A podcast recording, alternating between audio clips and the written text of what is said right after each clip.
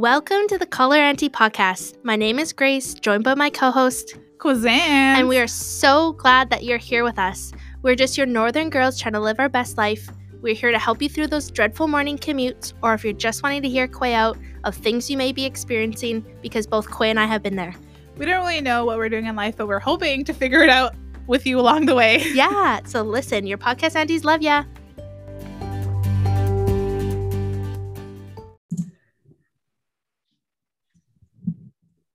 Hey, everybody, and welcome back to the Call Her Auntie podcast.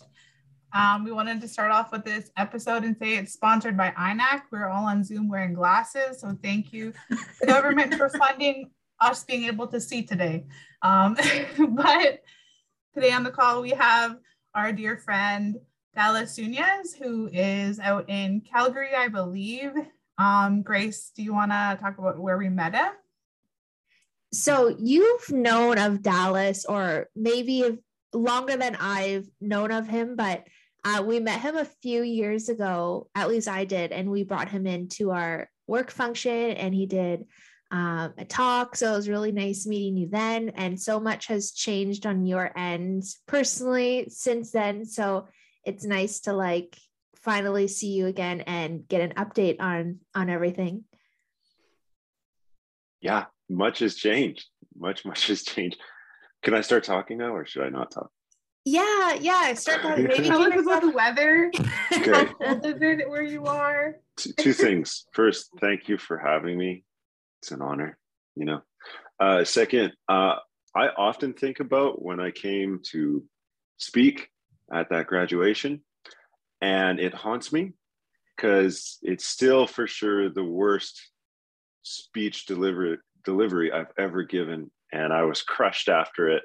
And I think about it from time to time because I did so bad uh, I had done like some really good talks right before. So I didn't prepare. I was getting all cocky, like, I got this. Like, people just eat up what I'm going to say. And then I got there and I just bombed and I just made people feel bad. And I didn't even speak that long. It was just so quick and bad. So I'm sorry. I hope, I hope this, whatever, you know, whatever we talk about today is not as depressing. You know what I'm saying? No. But to, to make it a relief, I forget what you guys talked about. I just remember Perfect. laughing. I remember you moving a lot too. Yeah. And I remember being like, this is so great. I don't know. Maybe I move when I get nervous or something, or when I know I'm bombing. I'm like, okay, how can I, uh, how can I change this up? You know, Well, we were entertained. perfect. So you can rest easy now with that. I, I'll rest easy. with You letting me off the hook. I appreciate that. And we invited you on here, so that that that says something too. yeah. You didn't bomb that hard. Fair enough. I appreciate it. Okay, but yeah, we met you. Um, I remember meeting you when you were with Kendal Netmaker at NAIG one year. And I was like, oh my God, these people are so cool. They're other athletes who like are around my age. And then I saw you were dating Jamie at the time and now you're married. And I was like, oh Yep. my God, I'm obsessed. They're both indigenous athletes. Like, and then I have like she might think I'm a creep, but I like went to her game when she played at the Pan Am Games because I'm like, Oh, oh, no I way. love her. I love this native chick. I- And whenever wait. she was like serving, I oh, was like cheering for her. That's awesome. I remember like when I was a student, Clay, and you were you like sent me an Instagram post of like their engage their engagement wa- ring when they got married, and you're like, look at how sweet this is, and I was like, oh, Aw. cool, like Obsessed. of- yeah, Oh, you Clay guys. obsessed.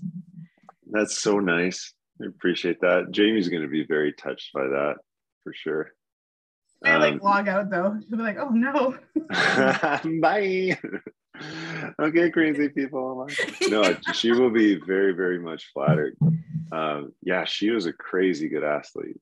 And uh, I'm realizing now part of what made her so good, she had all the physical attributes and whatever, but it's because she's very, very stubborn. Um, headstrong, beautiful. She's beautiful. Her head is beautiful, but her head is strong.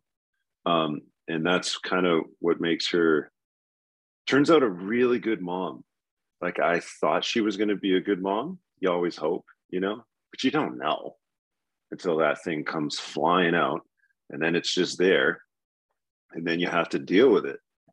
Um actually let me tell you about that. She's probably going to get mad. Well, the, the labor or whatever was relatively quick.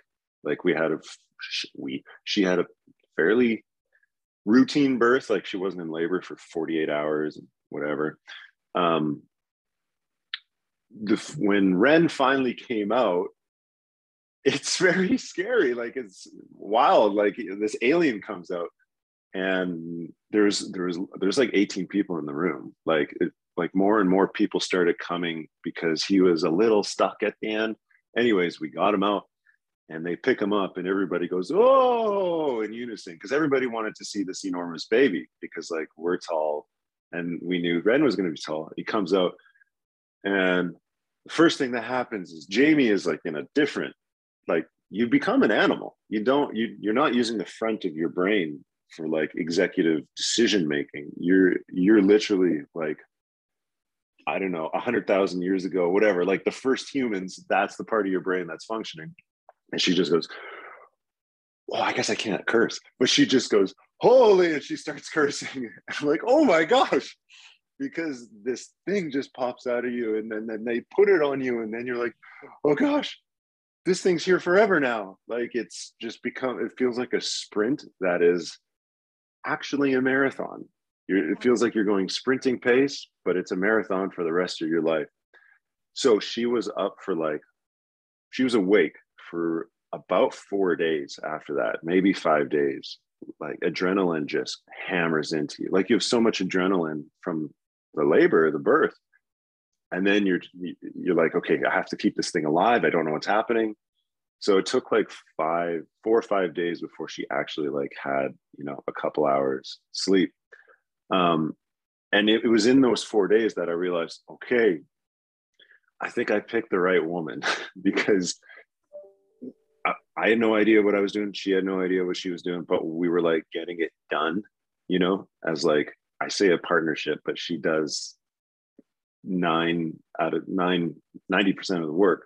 Um, so yeah, she, a silent partner. A, yeah, I, I, I, should be silent anytime I say something. Like, no, no, no, you're right. You're, you're right. Let's do it that way. Yeah, she's a incredible partner. Oh, yeah, for our, our listeners, that was such a beautiful story to hear it from the male point of view, because um, we always hear like the women's birth stories but Dallas and Jamie, they just had a child. And how old Ren now? He is, I think, just over 13 months or whatever. He's at the age where you're still counting in months, I guess. Oh, okay, yeah, not 35. No. and so part of this episode is we're gonna hear from um was part one and part two. So part one is with Dallas, and then part two we'll have Jamie on, and we're asking them the same questions about love and their relationship and becoming new parents. So um, that was a that was cool to hear from your end. I remember when I finally met my nephew, and he was like a little like a squish. I like held him and I burst out crying because I was like, "You're here." And now we have to now like, and then that's when like the responsibility was there. You're like, we have to look after you for your life. Yeah. And but I was so happy he was like here now. Cause yeah, it is like we're waiting, we're waiting, we're waiting, and it's like, okay. And then they finally like get there. Yeah, and I cried. Yeah. I'm so happy. It's super, it's super intense, you know. That's Oof. what I was gonna say. An intense time. mm-hmm. I remember when we brought um our my son home. Um, he was like in his car seat and we were so tired and he was just sleeping in his car seat and we just like put him on the floor and we both just passed out on the couch because we're like we need this like he's not crying. He doesn't need us right now.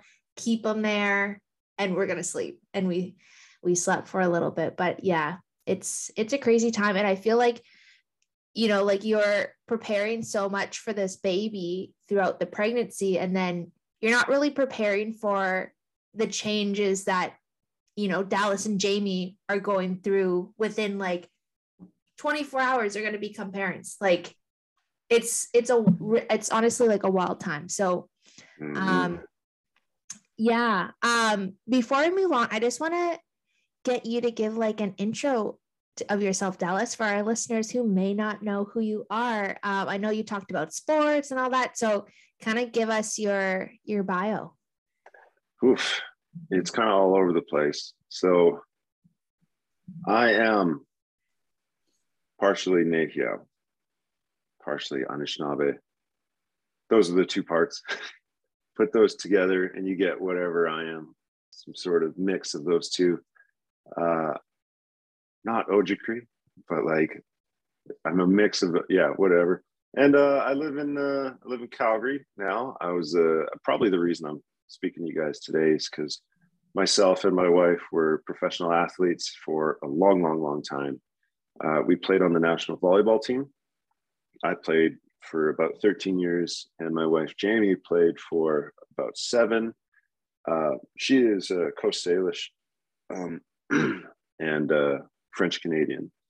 So when we now have a baby, and his name is Ren Soonias. Ren is a fake name. His name is actually Ren Kishik Soonias. So he has his name is half or partly Anishinaabe, part Nehiyaw. Um, and Ren is just not a, a, thing. It's just a name we came up with. Um, let me think. What else can I tell you about me? Uh, I'm I'm retired. My body's exploded. I coach now because what you can't do, you teach. So that's what I'm up to. And uh, yeah, there's other things, but uh, that's that's me. That's me. Where did you grow up, Dallas? I grew up in Red Deer, Alberta, and uh, you notice, I'm not there anymore. We decided not to spend our time there anymore. My parents moved away from there as well. We figured we'd come to a more uh, more metropolitan place like Calgary. Calgary, yeah. So you've always lived in Al- Alberta? Yeah, not necessarily, kind of, but no. In Calgary, or sorry, in Canada, actually, that's not even true. Uh, I lived in Winnipeg for like six years and Ottawa for like 10. Um, and then for eight to 10 months out of the year, I'd live in Europe or Asia or wherever oh, I was oh, playing. Cool. Um, yeah, so I, have lived in like 15 different countries, and uh, while having a home base, which I would spend three to four months uh, in Canada. Um, but yeah, it's the same thing for my wife. We we both lived all over the place. Mm-hmm. Interesting. Mm-hmm. So, where did you go to school, and then did you graduate? Yeah, so I went to Red Deer College initially. Um, and then I went to BYU for like 30 days. I don't know if you guys know anything about BYU. It's a Mormon university in Utah. Has a really strong volleyball program, but that was about it. And I had to, I couldn't handle it. And I went back to Red Deer College.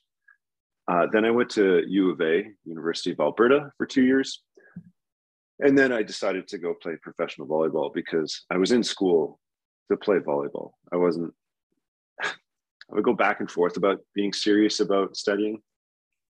Uh, but I later in life, I find out when I got serious about studying, it, it was so hard, even when I was trying really hard, my grades were still garbage. And I found out the second time I went to school that I'm very much dyslexic. I have dysgraphia and dyscalculia. So, like all ways of Western learning, I am garbage at. But I really understand I don't know, uh, what was it, the physical world or whatever. I, I, I was a good athlete. It was like, mm-hmm. it, it, was very, very natural. And uh, I worked hard at it and got better. Anyway, so after I retired, the reason I, the reason I went and started playing pro before graduating is because I knew I only have so many years in my body to earn money playing professionally. And at a certain point, my knees or my shoulder or my back are going to blow up. And in the end they all did. Um, but i knew like the university was always going to be there. It wasn't wasn't going anywhere. So after i retired uh, jamie and i decided to uh, retire to calgary because it's just far enough away from both our parents uh, but it's close enough like we're going to go see them tonight you know but they can't just pop over they have to call first that sort of thing you know uh, so we we settled in calgary i went to the, the university of calgary and uh, finished a, a psych degree there. And then after that, I got a graduate certificate from UBC in high performance coaching and, and leadership. Uh, Jamie will probably tell you, but she she got a full ride scholarship to the University of Montana, and uh, so she became a teacher. She's a high school teacher, and she's super good at that. She's actually in the Hall of Fame down there. I don't think she would mention that, but I got to mention. There's like a little picture of her among all these football players. So yeah, she's James a big deal. That's so cool. There's no longest answer to like the smallest question. I'm not. I'm sorry. I don't know how long these episodes normally are. it's good to know. Like, the more information, the better. mm. Part of our podcast is that we're both aunties. Um, were you ever an uncle, or was Jamie an auntie before Ren? Yeah, yeah. Um, I have uh, I have nieces and nephews that are older than me. So like I was born into this uncle game, you know. And uh yeah, my I have sisters who are much older than me. So uh, I've always just had nieces and nephews. I have like a great nephew now, if that makes sense. Um, so yeah. Wow. It's been a while. Yeah. so um when did you um, when did you start playing volleyball? And it was that like the first sport that you like were interested in? Um, I don't know. Tell me about that. Yes. My my brother and I were pretty lucky in the sense that we grew up in a in a small city that had had many different sports going on. So my parents threw us in everything they could. I think mostly because we were like had so much energy when we were kids. So we played everything. I remember at one point uh, I was on like six teams at once, like just practice to practice to practice to practice. So we were super lucky with the uh, opportunities that were in the town we were in. Um, my brother, he he settled on basketball, and kind of because of him choosing basketball, I chose volleyball. Wanted to try my own thing. Um, and I, I really like the culture aspect of volleyball. And by that, what I mean is it's a game, it is a it's a pure team sport in the sense that at least three people need to touch the ball to make a single play. Mm-hmm. Whereas if you look at basketball or baseball, you can dominate the sport as a single athlete. Um, I think baseball really is an individual sport, clouded as a team sport. But volleyball, everybody has to be involved. I, I do think that's why it's so popular in a lot of our, our northern, like isolated communities, because mm-hmm. you don't even really need a net. You can, if you have a ball, you can just play in a circle and uh, everybody touches the ball. Mm-hmm. Nice. What I like about sports and I like about like sports that don't cost a lot. Like, wait, I mean to say that's what I like um is that there's an economical side to sport. I know there's like a really better way to say it, but I like cheap cheap games. Like hockey's expensive. Oh my gosh. Baseball's expensive. Like all you need is like shoes and a ball to play bo- volleyball or basketball. Mm-hmm. You don't even need shoes to play volleyball. I see a lot of like go, I go to res tournaments now and again and just see like athletes, no shoes, don't need them. Turns out, uh, and it's the same thing with with soccer or football in places like Brazil. Like you don't even need a ball. You just like create a ball and you can learn and play and get better and better, you know. Mm-hmm. I really hope our kid doesn't want to play hockey because like my gosh, that is so expensive even for like, you know, third, not even second, but like really third hand equipment. Like ugh. Well, Grace, you probably know. Did, uh, your, does your kid does he have hockey equipment? Um, he's in skating lessons, but he's like at. I'm pretty sure next year is going to be the age where like we decide what if he goes into um, hockey or or doesn't. But um, he really likes skating, and he's re- like really good at it. Like the first time um i'm sure you're starting to realize this like maybe any like programming you've done with with ren you're doing it as like with them right? Like it's all parent Mhm. involvement. But this was the skating. We just literally put skates on him and threw him out there and we were behind the glass and we're like where's like the coaches? Where's like the people helping him? And he like could barely stand up.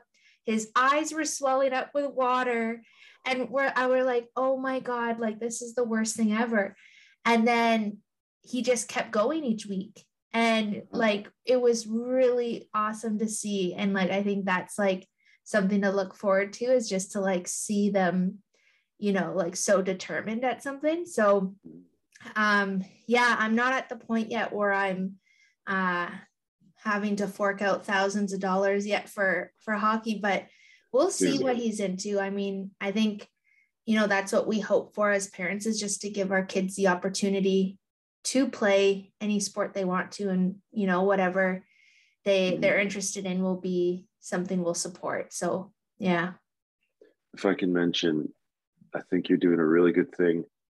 If I can toot my own horn for a moment, uh, I never Me really too. played hockey, um, but I used to love skating so much. Like I used to go to the outdoor rink. Like I spent so many years just just going and going and going like it. It doesn't have to be organized hockey, you know. Like he might suit. He might just really like skating. Also, um, I'm sure you guys know this, but success loves trauma. And your son probably getting thrown there on his own. You said he was getting very upset, but that's he worked through it and that's so good for him, you know, Mhm. like now, now he loves it. You know, mm-hmm. it's just a it's too bad, but it's it's true. Like success loves trauma. yeah that's true i like that So so one of the things oh sorry go ahead. I just wanted to mention my dad. One of the things I, when my brother was um, expecting his child, I was like, Dad, what was the one thing you were looking forward to when mom was expecting my brother Nim? And he's like, I can't wait for them to for him to play sports. And like every time he had a kid, he's like, I can't wait to see what they're good at and like what sport they do. And I think that's such a cool thing that you guys are too both looking at like, oh, what are they going to be good at, or what are they going to try and fail and keep going at to see them grow. So our whole plan from even before Ren showed up was we want a six foot ten left-handed closing pitcher for the Yankees, and then we're just going to retire. Yeah, But I think because we put it out there so much, Ren's just going to want to like write poetry or something, and like he'll just be this physical phenomenon that like paints or something. But as long as he's good, you know, and finds success, it's all good. He could do whatever. he's good at something. That's what I was saying. Um, so like our listeners know, like I'm expecting number two.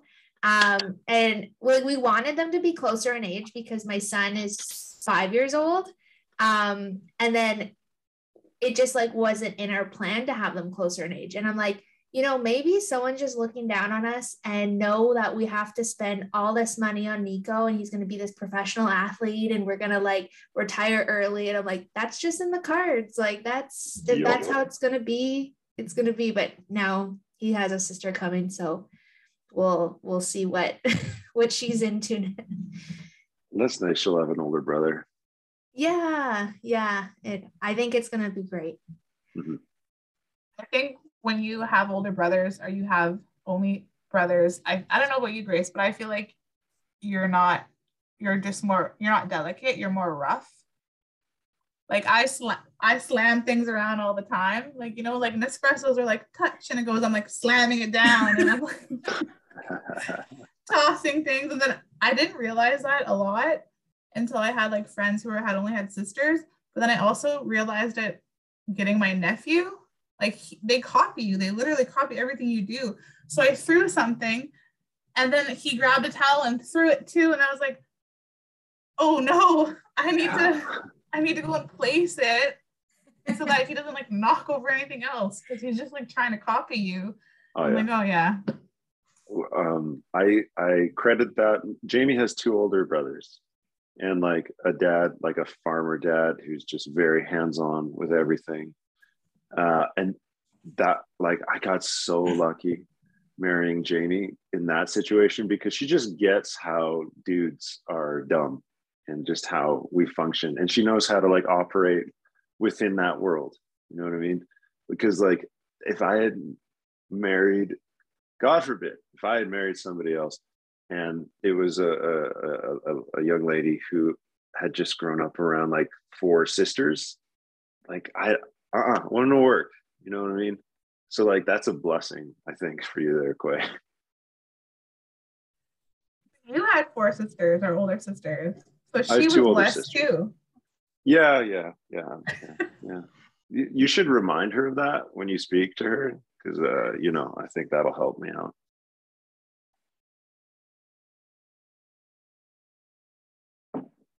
okay so our next question is what was the mo- most important thing that sport has taught you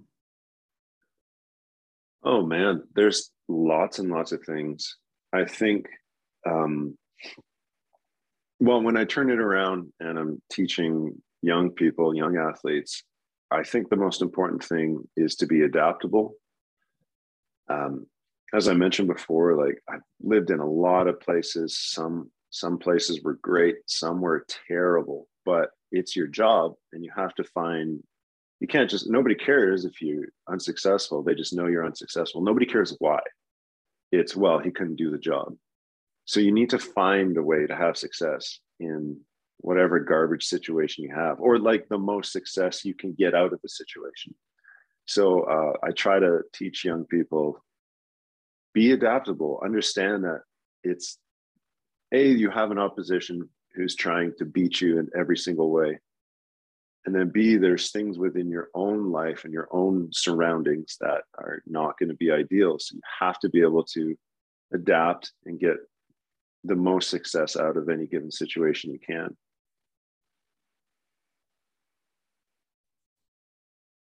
Nice i like that. It reminds me again like of my dad though because every time i would lose at sports i'd be like pissed i'd like throw my bag in the van and be like fuck this. Well, I'm a little kid not saying that, but like be like so upset.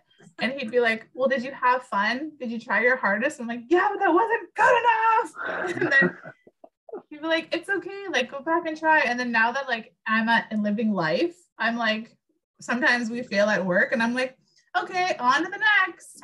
But I'm like, that teaches you so much. Like, yeah, like adaptability, but also like never giving up. Yeah. Dallas is also a dad now too, so maybe yeah. like a softer approach to to like his thinking.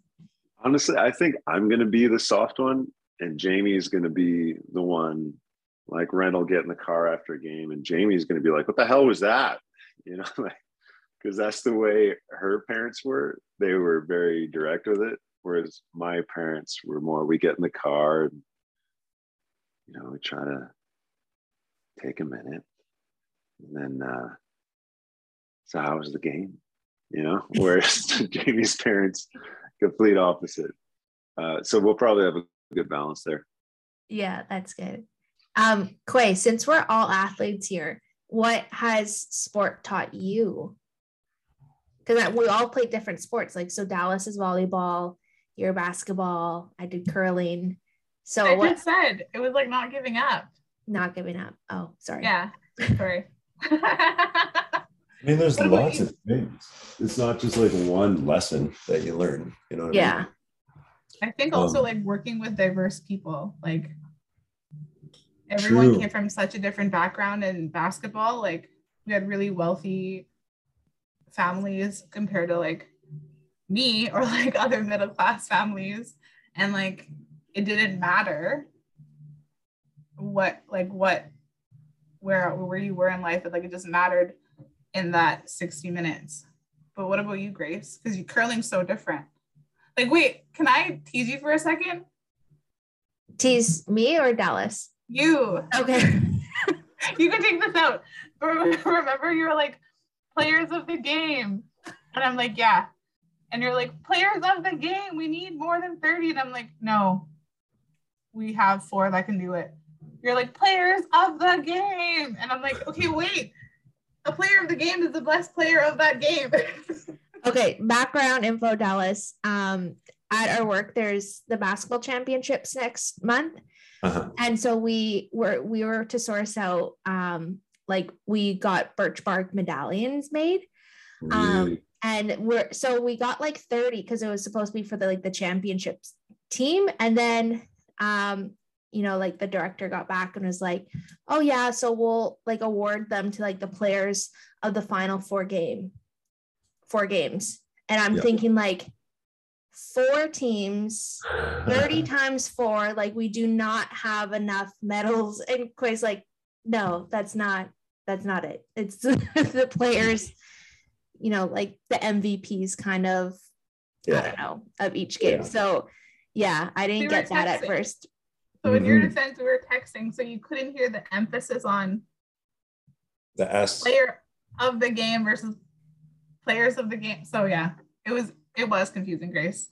Did you did you get a whole bunch of birch bark medallions? Not no, we we stuck with our number because we're good. we stuck Okay. with our number yeah We uh with with my college team, I coach the SAIT Trojans. That's a college in Calgary. Actually, the Trojans might end up at this national tournament. oh Um, but with our volleyball team at SAIT, Jamie and I and her mother actually, Patty, we we made a Trojans beaded medallion that uh, we give to a different player every week, depending on who you know did the most for our little volleyball team community. Um, they take so long to make. Have you guys ever beaded a medallion? like We beat it, but not a medallion because that would be a long time. Jamie and I are new at it, and and so is Patty, her mother. It took like at least a month, whatever. I hope I hope the players appreciate it. You know what I'm saying? Yeah. That's originally what we wanted was bir- uh, beaded medallions, but with just a short turnaround, um, we're like, can you do it? And they're like, we're gonna need a team to make that deadline. And we're like, yeah, true. So we under we totally understand like those beaters, like it's hours and Yeah. like weeks, like days, like it's a long time. Have you guys seen Res Dogs? Okay, you know the episode where where Bear wants to like have a medallion made for his dad who's coming, and and Kokom's like, Yeah. I'll have it done by tomorrow. It's like, whoa, whoa, whoa. the medallion, though ridiculous, is huge. That would take at least a month for like a seasoned beater. You know what I'm saying? And she gets it done in like a day. Anyways, that's like my only problem with that show. I love that show. of all the things. Well, there's nothing really. Um, yeah, I thought like she would be up all night.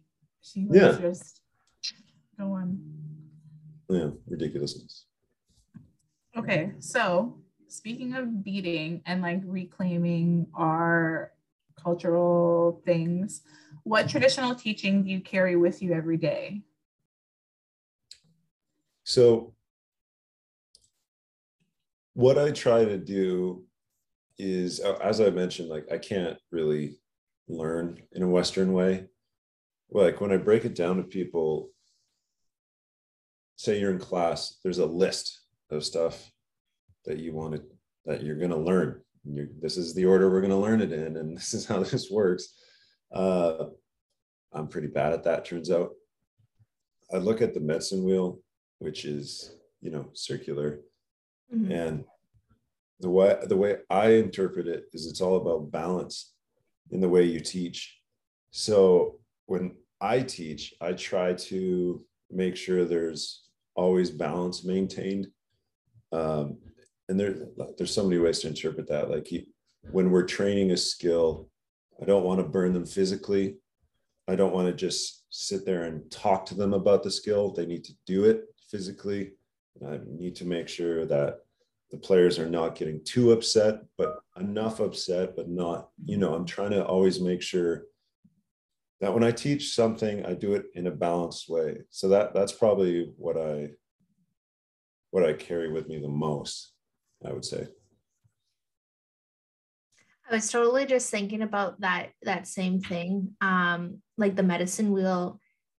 Um, you know it's like it has so many diverse like meanings to it and that's what i was thinking of balance like quay and i are super um like we we both like take counseling and we really try to promote that um and that's like one of my big takeaways from just counseling is making sure that like your balance like if what if it, like a chair has like a shorter leg it's not gonna you're not gonna be able to sit on it. So it's the same thing with like the medicine wheel like it's got the four um, quadrants and if one's burnt out like how are you you know gonna be living that that good life every day if if one is um lower so than the other? So yeah i totally agree yeah some people it's crazy to think some people live that way without a leg on their chair and they're just mm-hmm. constantly propping one way you know well i say some people i'm sure the three of us have done that for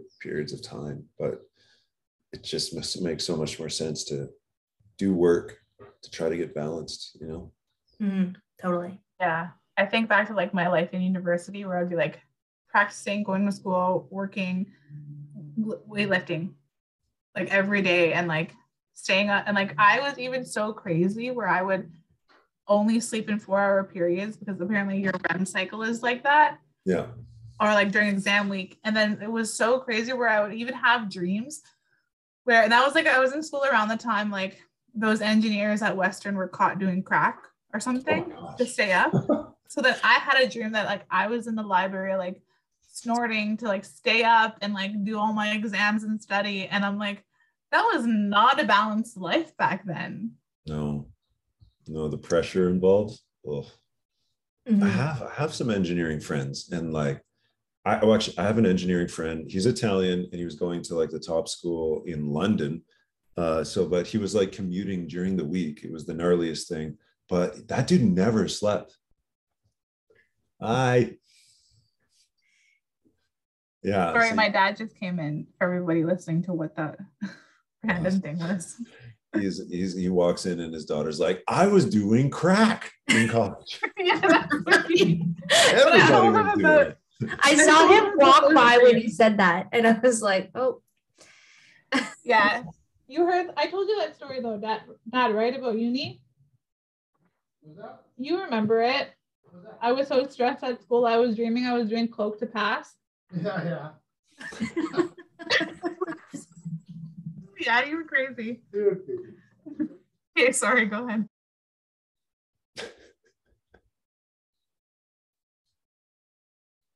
Me? No, I'm done. I'm done. Oh. um yeah, like even back to like a balanced life, like I so this past year, like I completely like changed my life around with really like my diet and how much that was affecting my like overall health. Um, and yesterday, I don't know like what I was going through, but I had coffee and it was something I did cut out. And I'm honestly like, what was in this coffee? Because I think like the whole day I was having like some like anxiety attack. And I went to bed at eight because I'm like, my mind is so tired from just like this overload of whatever like I'm feeling right now. But my body was just like roaring to go. And I'm like, so I've been like learning a lot about hormones because that was like a lot about uh, was kind of off with me. And and then even now in pregnancy, I'm learning about like these hormones are rising and then they're just gonna crash like once I give birth and like how how how is my body gonna react to that? But um I learned a lot about like adrenal fatigue and I'm just like this is like what coffee is probably just like running my body like like into the ground and it's not used to it and it's just tiring it out. But like each day you know if we're into these like habits of you know like coffees like everything is in moderation that i'm just like i just totally feel my body like going out of control and i'm just like after one coffee and i'm like oh my god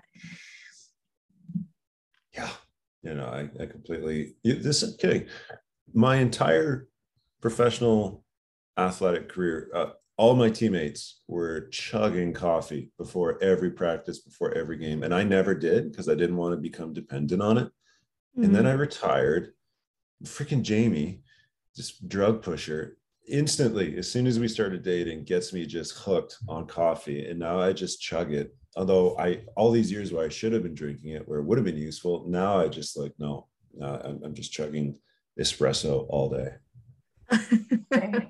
I okay, I don't remember that being a big thing. Like I we were all really scared to like be running around on coffee with our hearts pumping out of our chests. But now everyone like does pre-workout and things like that too. And I'm like, this is a this is an enhancement. Yeah, something's off here. Yeah. Yeah, it's uh it's definitely like people don't treat it as a drug. It's a drug, you know. The same thing, like I, I really don't think people treat alcohol as a drug either. Like it's all just the same thing with smoking cigarettes. It's just putting a drug in your body to alter, you know? Ugh. we talked about it on a different episode about like I think more about lightly where like alcohol and drugs and smoking and caffeine even they all impact your brain chemicals and like mess you up. So finding that balance again and like getting back to the baseline is really hard. Yeah, I Mhm. agree. See, Okay. do either oh, okay. I was about to go No, on go ahead. heavy tangent. What? About- Coffee? I drink coffee. No, about drugs in general, but uh, you know what? It'll get cut from the episode anyway. So let's just talk.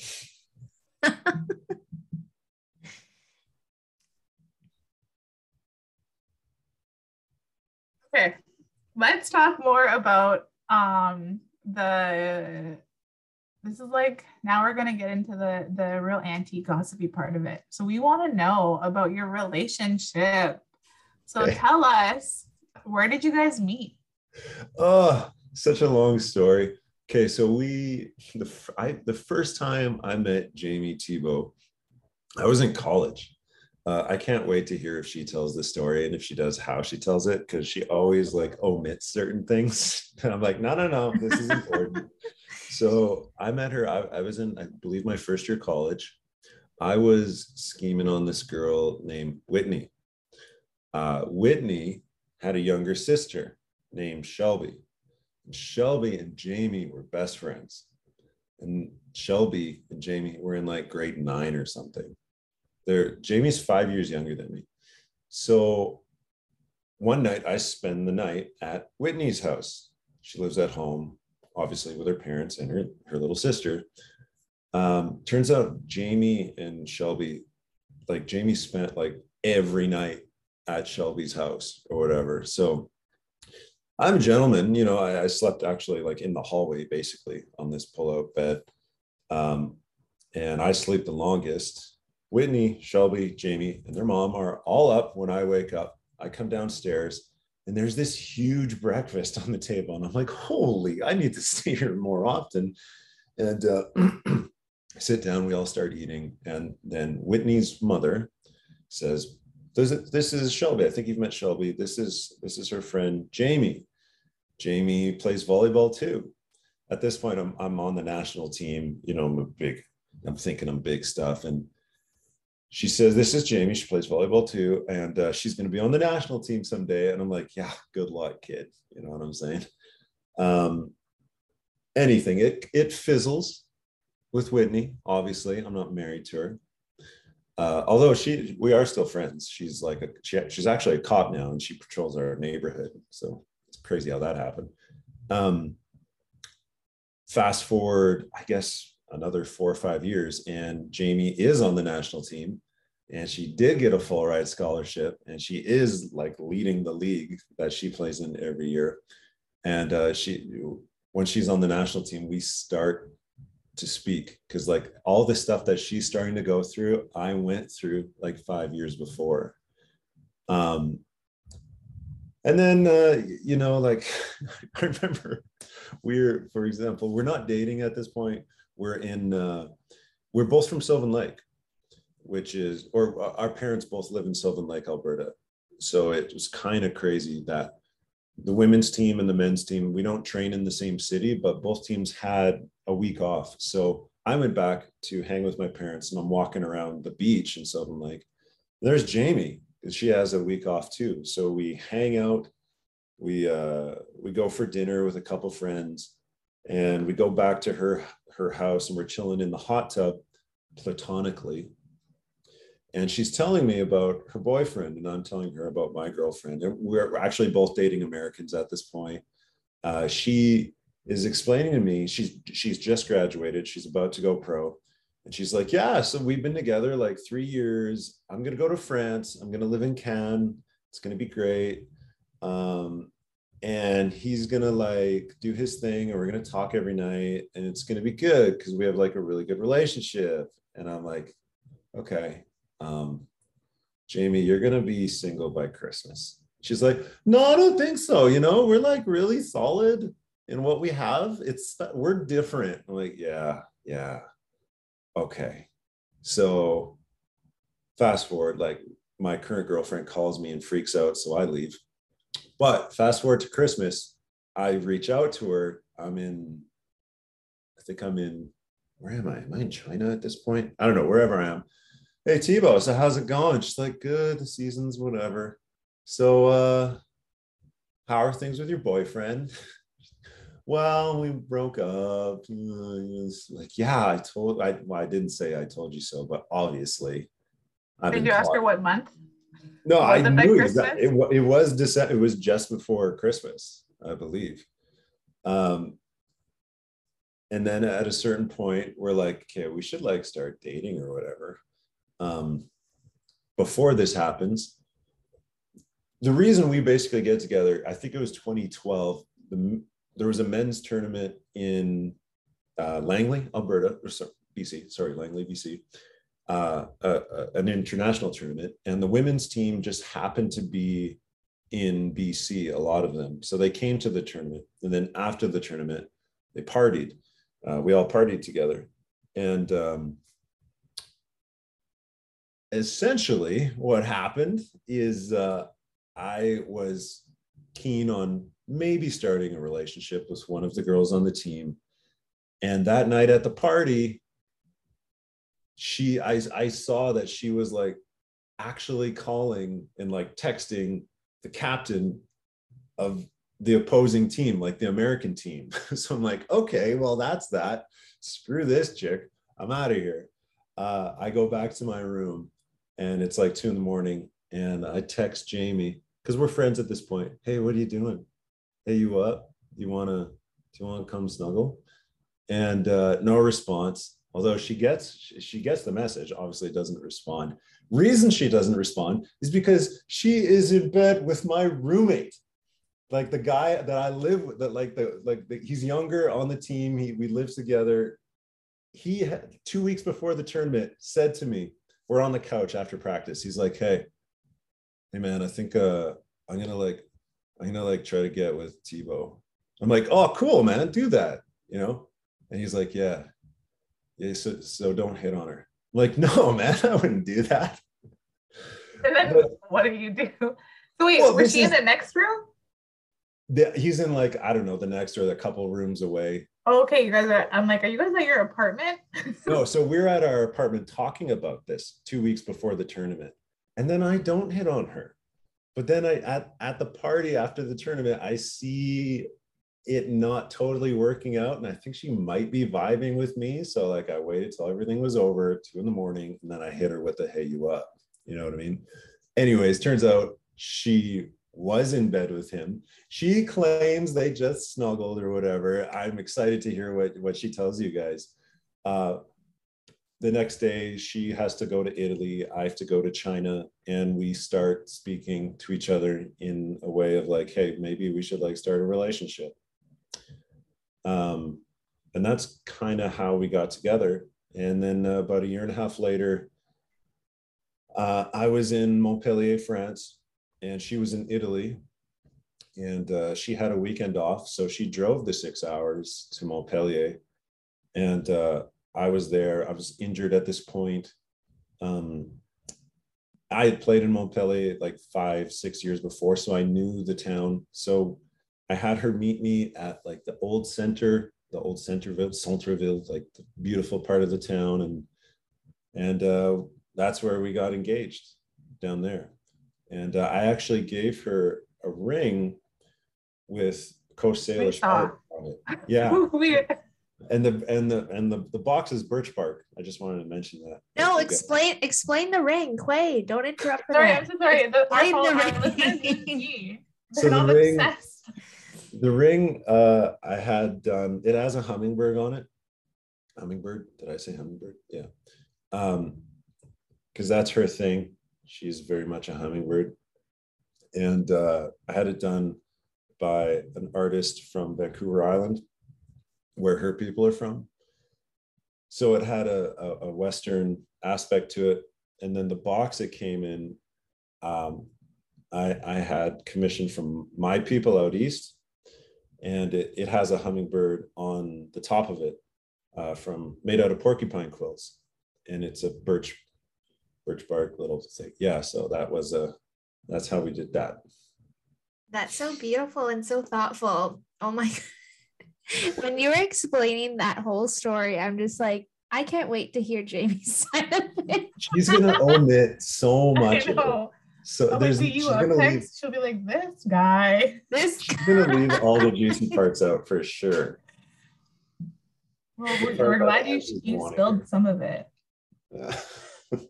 Okay, wait. So you you guys you asked her to come to to that that mon the Centerville, Montpellier. yeah and you had already been dating and you got engaged there, or you guys went back. we'd been dating for like a year and a half or something like that and uh yeah i um i was there with team canada and like i i'd been in canada training and we just did like a couple week trip in europe like a training thing so it you know i hadn't we hadn't been together for like a couple months because i was in canada she was in italy. So it just happened that when i was there she had two days off as well. So she drove the six hours, actually got a speeding ticket or something on the way. And I had some of the young guys on the team come with us to, to the center of the town. And we had coordinated perfect triangulation of cameras because I wanted them to capture the moment from every angle. And I'm like, okay, there's this huge fountain. It's beautiful. It's going to be all lit up. And we got down there and it was, but it was covered in, in in a bunch of stuff because there had just been a bombing I, th- I, believe in paris. So like this beautiful place was like okay it's covered in stuff. Maybe we shouldn't do it. Okay let's just do it here. But then there was a huge protest coming towards this fountain. I'm like okay this is not the place to do this. So i looked at the other end of the town square and there was this enormous snow globe thing. And i'm like perfect. Okay audible. So we go to the other side and the, all the the the the three players that were with me they uh, they completely lost the triangulation whatever. We, we hopefully we'll get one shot. And i give jamie the birch bark box with the ring in it. She's like oh my gosh this is so nice. And she's just playing with the box. She won't open it. And i turn around and these protesters are now headed towards us on the other side of the square. I'm like oh my gosh uh so i grabbed the box. I'm like and maybe i should keep that. You never know like pickpockets are crazy out here. She gives it back. And then the proste- protesters they do their thing. They finally about 20 minutes later go away. I give her back the box. She's playing with it again like a kitten like so then she finally opens the box and she sees the ring. And she goes she closes it and gives it back to me like she saw something she wasn't supposed to see. And i'm like no no no it's yours and I just had knee surgery, so I like slowly get down on a knee. and then she gets what's happening, and then you know, crying, and then people gather, and you know, she says yes, and then we're like getting married. Wow. I remember like I asked her, that's the giant globe. That's it right there. So I remember um, I had a, a wild moment of clarity. Like I asked her if she would marry me. And she says, yeah. And then it hit me. I'm like, holy crap, I've had months to think about this and like kind of plan something out, although it's clearly not working out as hoped. I just spring this on her and she has to say yes or no like that. That seems so unfair. So I say, Will you marry me? She says yes. I'm like, wait, are you sure? Because this seems this is so lopsided. Like I've known for a while. She's like, shut up. Yes, okay, we'll get married. And then and then and that, that was that was that. And we're engaged. That's so sweet. Um, Yeah. so like now that you two like are married, um, or you like it seems like you guys been friends and then you know started dating, then got married, no, got engaged, married, and then now you guys are parents. How do you two maintain your own sense of self as a couple? We don't really we're struggling with that. Being new parents is so tough. We uh we try to get away like once a month or something but it's not enough. Mhm. like you really i've heard people say like to to husbands like you have to date your wife. Um and like it's so tough. She's like a full-time teacher and then as soon as she's off work she grabs ren from daycare and by i don't know 6.30 she's like legit exhausted like hits a wall. Mhm. so it's like really really quite difficult to like maintain our relationship. So right now it's kind of like we're in this together. We just kind of got to get through it. I Mhm. try to help her as much as i can. And again she does all of the work. I just try to supplement stuff here and there because like the kid really needs her he's starting to like hang out with me like he really needs. And I've also heard a lot of fathers tell me behind closed doors, they hated the first year. Like it sucks because like you can't do anything, and your wife is a different person, and it's just it's really really tough. Mhm. Um, and I agree with that. Like I have I have young friends who just got married or something, and they're like, "Tell me about fatherhood," and I'm like, "It sucks. Don't do it. Like unless you really want to do this, Mhm. unless you think like you're really prepared for it, there's no way you should do this. You should keep having fun, keep having your. You can do whatever you want every evening. You can you can if you have a weekend, you and your girlfriend or your wife, you can go to Vegas if you want. You can just do the dumbest stuff, and so keep doing that unless you really really want to do this. Like be Because- selfish as long as you can. right. And I, i'm really really trying to tell people this perspective because not a single friend of ours was honest with us before. Everyone was just like so you're going to have kids? Yada yada. Well maybe. And it seems like all those parents as soon as we told them that jamie was pregnant they flipped it just like that They're like oh you screwed up your life is ruined like well why didn't you tell us this before you know so i try to be really honest with my young friends and be like no this is life changing for the worst like it's not great for quite a while so be aware of that you know? Yeah, totally. The first year is definitely so hard. I honestly, I would say like the first, like I feel like Nico didn't have like a schedule till like two o'clock, like till two, yeah till he was two. Like he was going to bed at random hours. Like, like at least he's five years old. He goes to bed at eight, and I like trained him to like go to bed on his own where I don't have to lay with him for like hours. Um, and that like has saved me because I'm like after a day of working and then you know keeping them entertained, I'm like counting down the hours till bedtime. And I just like I need them to like go to bed and I need those few hours to myself because yeah, and you like you don't have that when you have a, an infant, a toddler, like but it does get a little bit easier. But I mean, even with this new one coming, we try to get away like once a month or just have a night off. And I'm like, we got maybe a couple months left of maybe having a night off once a month before we have a new baby that we're going to be with 24 7 for the next few years. yeah Um, so it's, yeah, I totally under the str- understand the struggle and appreciate how open you are about it. yeah gotta be Have you, and Jamie, ever talked about having another one yet, or no? Yeah, we talk about it all the time. And we're like, no, let's chill. This one is so tough. And we speak to parents who have to, and they're like, oh, it gets easier. They take care of each other or something like that. And I don't believe them because of the track record of these parents. So we're thinking right now. Well, we didn't plan on having Ren. Ren just showed up. Like Jamie was very much on birth control.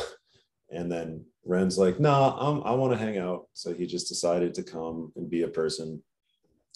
So we're, we're not planning on having another kid right now. Like we're just getting our feet under us right now. Like she just got back to work. I'm just kind of getting, I have a bunch of irons in the fire right now. So to have another kid, it seems like a terrible time to do that. So we're trying to hold off. But they might just show up and be like, hey, I'm ready now. Exactly. By the sounds of it. Yeah. Okay, I don't want to, I don't know if I showed you this photo yet, but my nephew cannot stay off my brother. Like Aw. he's always a little backpack. like, so just get ready for that. I would love that. That's easier than like chasing him around. Yeah. Like at least I know where he is. Look at that guy. No, sorry. That's true. It's cute. Yeah, uh, our house is definitely not baby proof, so it's constantly following our kid around because he's just every day he's trying to find new ways to murder himself, and it's so stressful. So whatever, it's our fault for putting him in this house, I guess. Okay, so we're gonna wrap up. But you said you had some irons in the fire. Do we have anything Do you want to let any of our followers know what to what they can um see in the future or like expect from you? Anything Well, we should be I won't promote anything because there's nothing to promote, but I'll say um, I've, I've gone into performing, acting, and writing a little bit. So last summer, I was uh, I was I wasn't actually performing. I was the stand-in for The Predator. There's a new Predator movie coming out okay.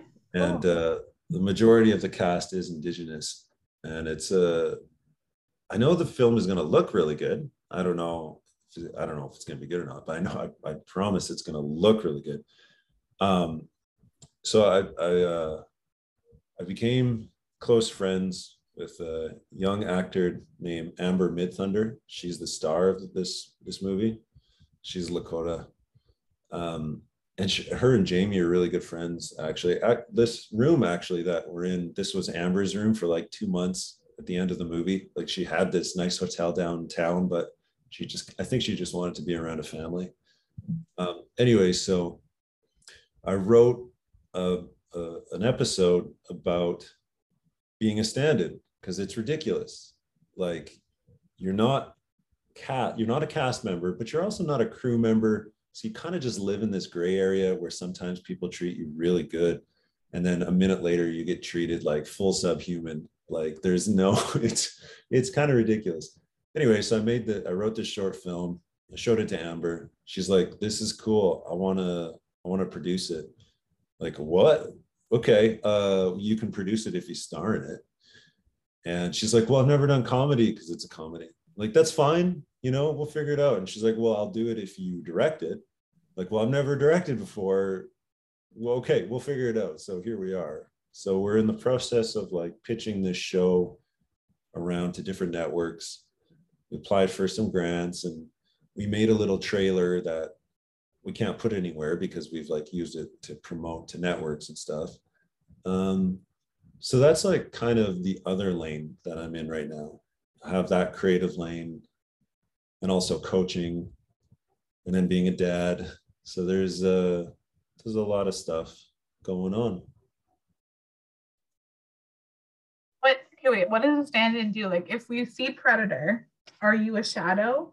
okay so yeah sorry i should have explained that. So a stand-in okay on these huge movies like this is like a hundred million dollar movie. So the predator is in the guy he's in full costume like all day. And this head the predator head is huge. It's really heavy. You can hardly breathe. You can't really see. You can't really be in this head. You shouldn't be in this head more than like 15 minutes at a time so what'll happen is the director and the the, the director of photography and a bunch of the department heads on the film they will go to a set we'll go to a set and figure out where we're going to point the camera, where the lights are going to be, how we're going to try to set it up, and like maybe walk through the shot. A stand in will do that. So, me. So, I would stand in and I would have this, this fake predator helmet uh, because the helmet makes it's like another foot taller. So, they need to know where to aim the camera, you know.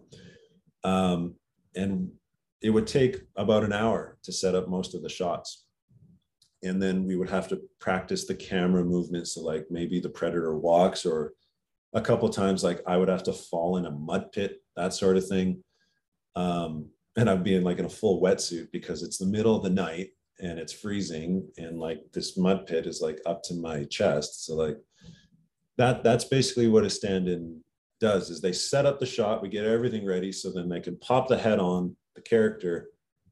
They tell him where his mark is. It's like okay here's your mark take four steps that way and like roar or something. Uh, and then the actor will probably do that two three times they'll get the shot and then we'll move on to the next shot and then the stand-ins will set it up for another hour that sort of thing Oh, okay. Okay. So like when we go see it in theaters, we'll be like, that scene Dallas set up. literally everything I set up. Yes, I, I've, I've walked every scene. I, I, I might be in one shot, but it's not really me anyway. So I, I won't say I won't say I'm in the film, but Jamie and Ren are in the movie, Ooh, and like apparently there's cool. like a close up of Ren, and like oh, yeah, so Ren is like a tiny little baby and.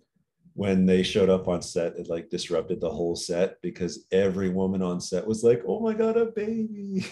a baby. Uh, at one point he started crying and jamie looked around on set and every single woman was like doing the rock back and forth so like apparently that's just built into moms when babies start crying you do the rock?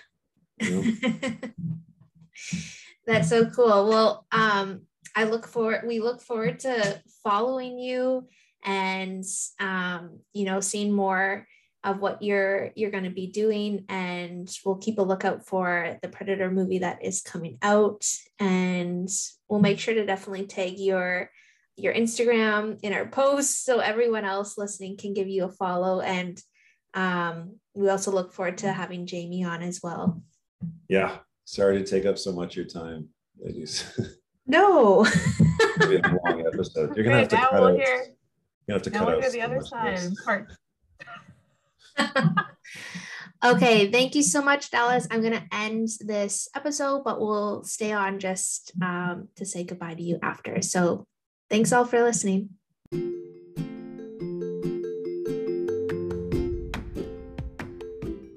So, your podcast aunties know that life can be tough. And we want to end our episode with promoting the Hope for Wellness talk line. The Hope for Wellness um, helpline offers immediate help to all Indigenous people across Canada. It is available 24 hours a day, seven days a week to offer counseling and crisis intervention. Life can be tough, and we've all been there. So call the toll free helpline at 1 855 242 3310 or connect online to their chat at hopeforwellness.ca. And remember that your podcast aunties love you.